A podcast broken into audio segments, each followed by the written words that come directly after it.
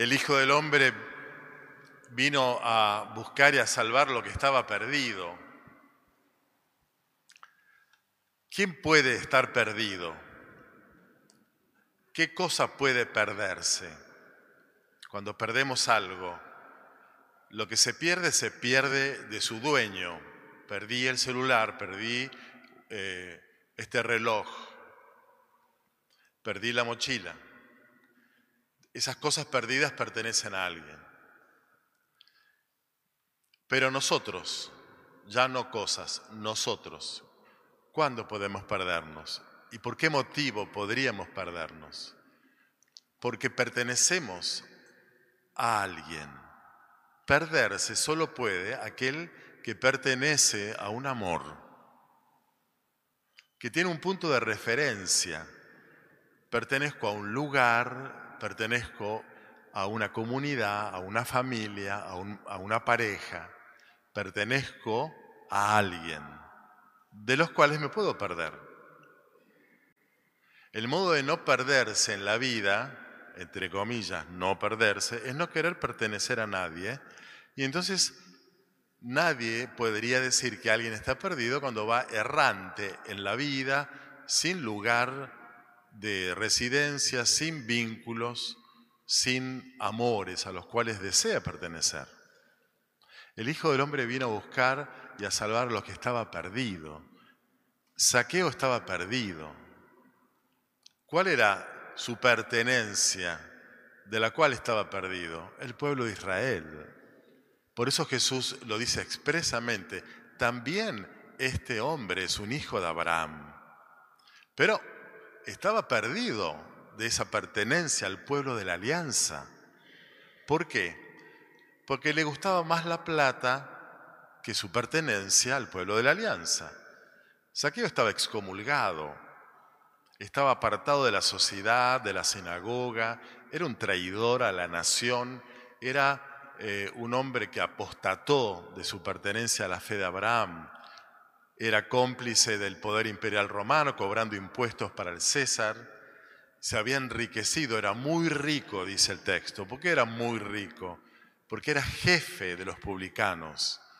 Es decir, había comprado una, concesión, digamos, un territorio grande, eh, y seguramente tendría recaudadores de impuestos, otros eh, publicanos que trabajaban para él bueno, enriquecido durante años, eh, explotando el trabajo de, los judíos de aquel tiempo, se había enriquecido.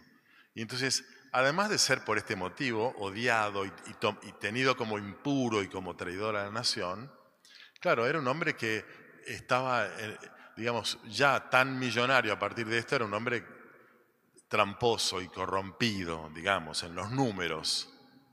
Ok, le gustaba más la plata que su pertenencia al pueblo de la alianza, por eso estaba perdido. Lo cierto es que ahí, justo la escena tan linda que describe Lucas cuando Jesús entra a la ciudad de Jericó, muchedumbres esperándolo a Jesús, y entonces Jesús levanta los ojos y ve arriba de un árbol, de un árbol de higos, un sicómoro, lo ve a este hombre, que se había subido porque había una gran multitud que rodeaba a Jesús y era él de baja estatura. Bueno, levanta la mirada y le dice, Saqueo, baja pronto porque hoy tengo que alojarme en tu casa. Bueno, el texto escucharon, ¿no? Saqueo bajó rápidamente, lleno de alegría, y lo recibió en su casa. Por supuesto, la gente que lo conocía empezó a murmurar diciendo, Jesús va a alojarse y a comer en la casa de un pecador hablaban mal de Jesús ahora, no tanto de saqueo, que ya lo daban por, por, ya lo daban por fuera. Ahora es Jesús el que entra en el ámbito de, lo, de, lo, de aquello que la gente rechaza. Jesús va a alojarse en casa de un pecador. Bueno, lo cierto es que em, ese encuentro cara a cara de Jesús con Saqueo expresa algo muy íntimo, digamos, de Dios. Dios no da por perdido a nadie, sino que va en rescate, en recuperación de todos. ¿Por qué? Porque nos ama. cualquiera, eh, eh, padre, madre, que pierda un hijo de un día para el otro y no sabe dónde está, por el motivo que fuere, ya la situación es muy, muy dura, lo buscaría por cielo y tierra hasta poder encontrarlo.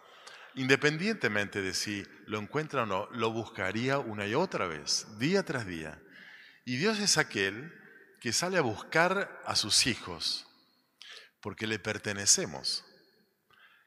El modo de pertenecer a alguien, un ser humano, es como esclavo o como hijo.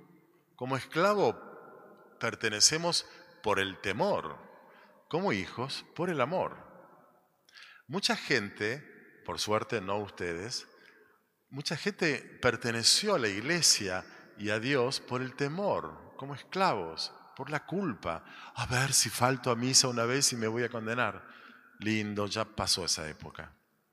Y entonces, ok, no pertenecemos como esclavos culpógenos a Dios. Entonces estamos llamados a pertenecer como hijos por el amor a Dios.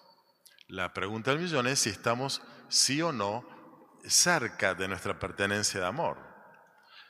Y entonces ahí aparece un, eh, detalle sumamente importante que los biblistas, los que estudian la Biblia, le dan mucha importancia a estas palabras que dice Saqueo cuando lo recibe con alegría en su casa Jesús. Yo doy la mitad de mis bienes a los pobres y cuatro veces más a aquellos a quienes perjudiqué. Yo doy esto. No voy a dar a futuro, porque ahora me encontré con vos, que me hablaste tan lindo, y, entonces cambié de vida, hice entretiempo, hice, no sé, algún retiro, entonces a partir de ahora, él dice, yo doy. Quiere decir que podríamos imaginar, digamos, que Saqueo ya venía en un proceso de reflexión, de conversión interior. Le estaba haciendo ruido, estaba doliéndose, de estar excomulgado, de estar apartado, de no pertenecer a su pueblo. Y estaba queriendo cambiar. Y ese proceso de reflexión interna lo lleva a subirse a un árbol y, ver, a ver quién, a ver, quería verlo a Jesús. De modo que ese encuentro con Jesús viene a ser como el punto culminante, la culminación de un proceso interior que vivía Saqueo, que ya estaba, pareciera, dando eh, sus bienes a los pobres y, resarciendo a aquellos a quienes había perjudicado. Solo entonces hace falta eh, para nosotros vivir lo mismo que Saqueo, que es sentir internamente cómo marcha nuestra vida, cómo nos vamos sintiendo, porque cuando uno se siente mal es porque está viviendo mal.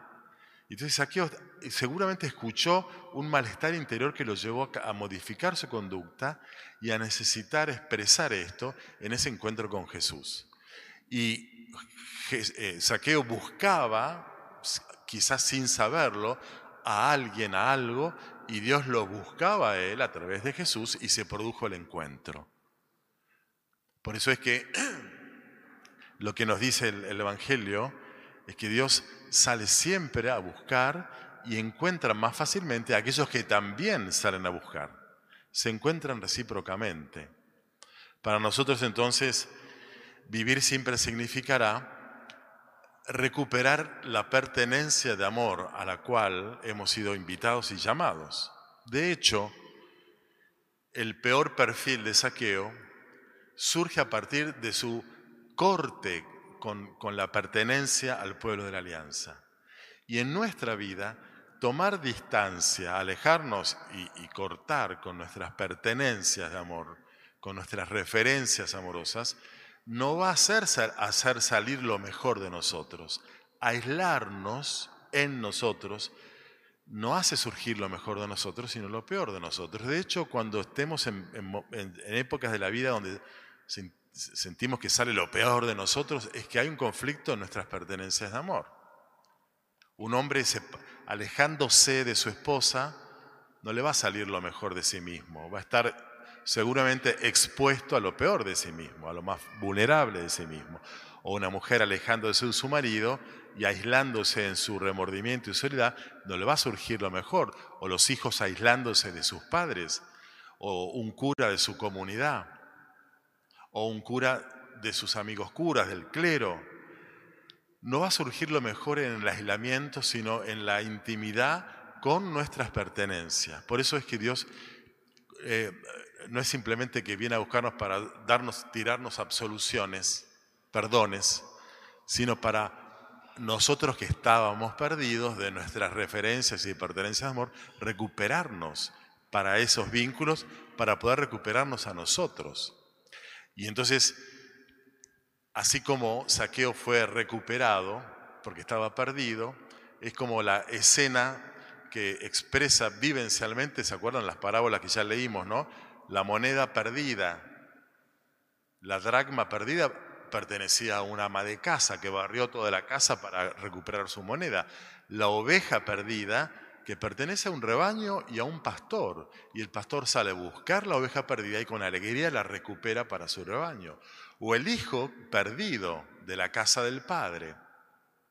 Ese hijo, alejándose de su pertenencia de amor, le saltó lo peor, hizo, hizo todas las trampas habidas y por haber, y se, y se degradó y se corrompió, alejado de su pertenencia de amor. Así que lo que hace Dios es recuperarnos para Él, recuperarnos para unos, para otros, para estar eh, de tal modo vinculados, y es difícil estar vinculados, por supuesto, porque hay que trabajar la capacidad de, de pertenecer armónicamente a una pareja, a una familia, a una comunidad, etc. Pero eso es el modo donde puede emerger y salir de nosotros lo mejor. Dos veces repite aquí el narrador, Lucas, la expresión hoy. Hoy quiero alojarme en tu casa.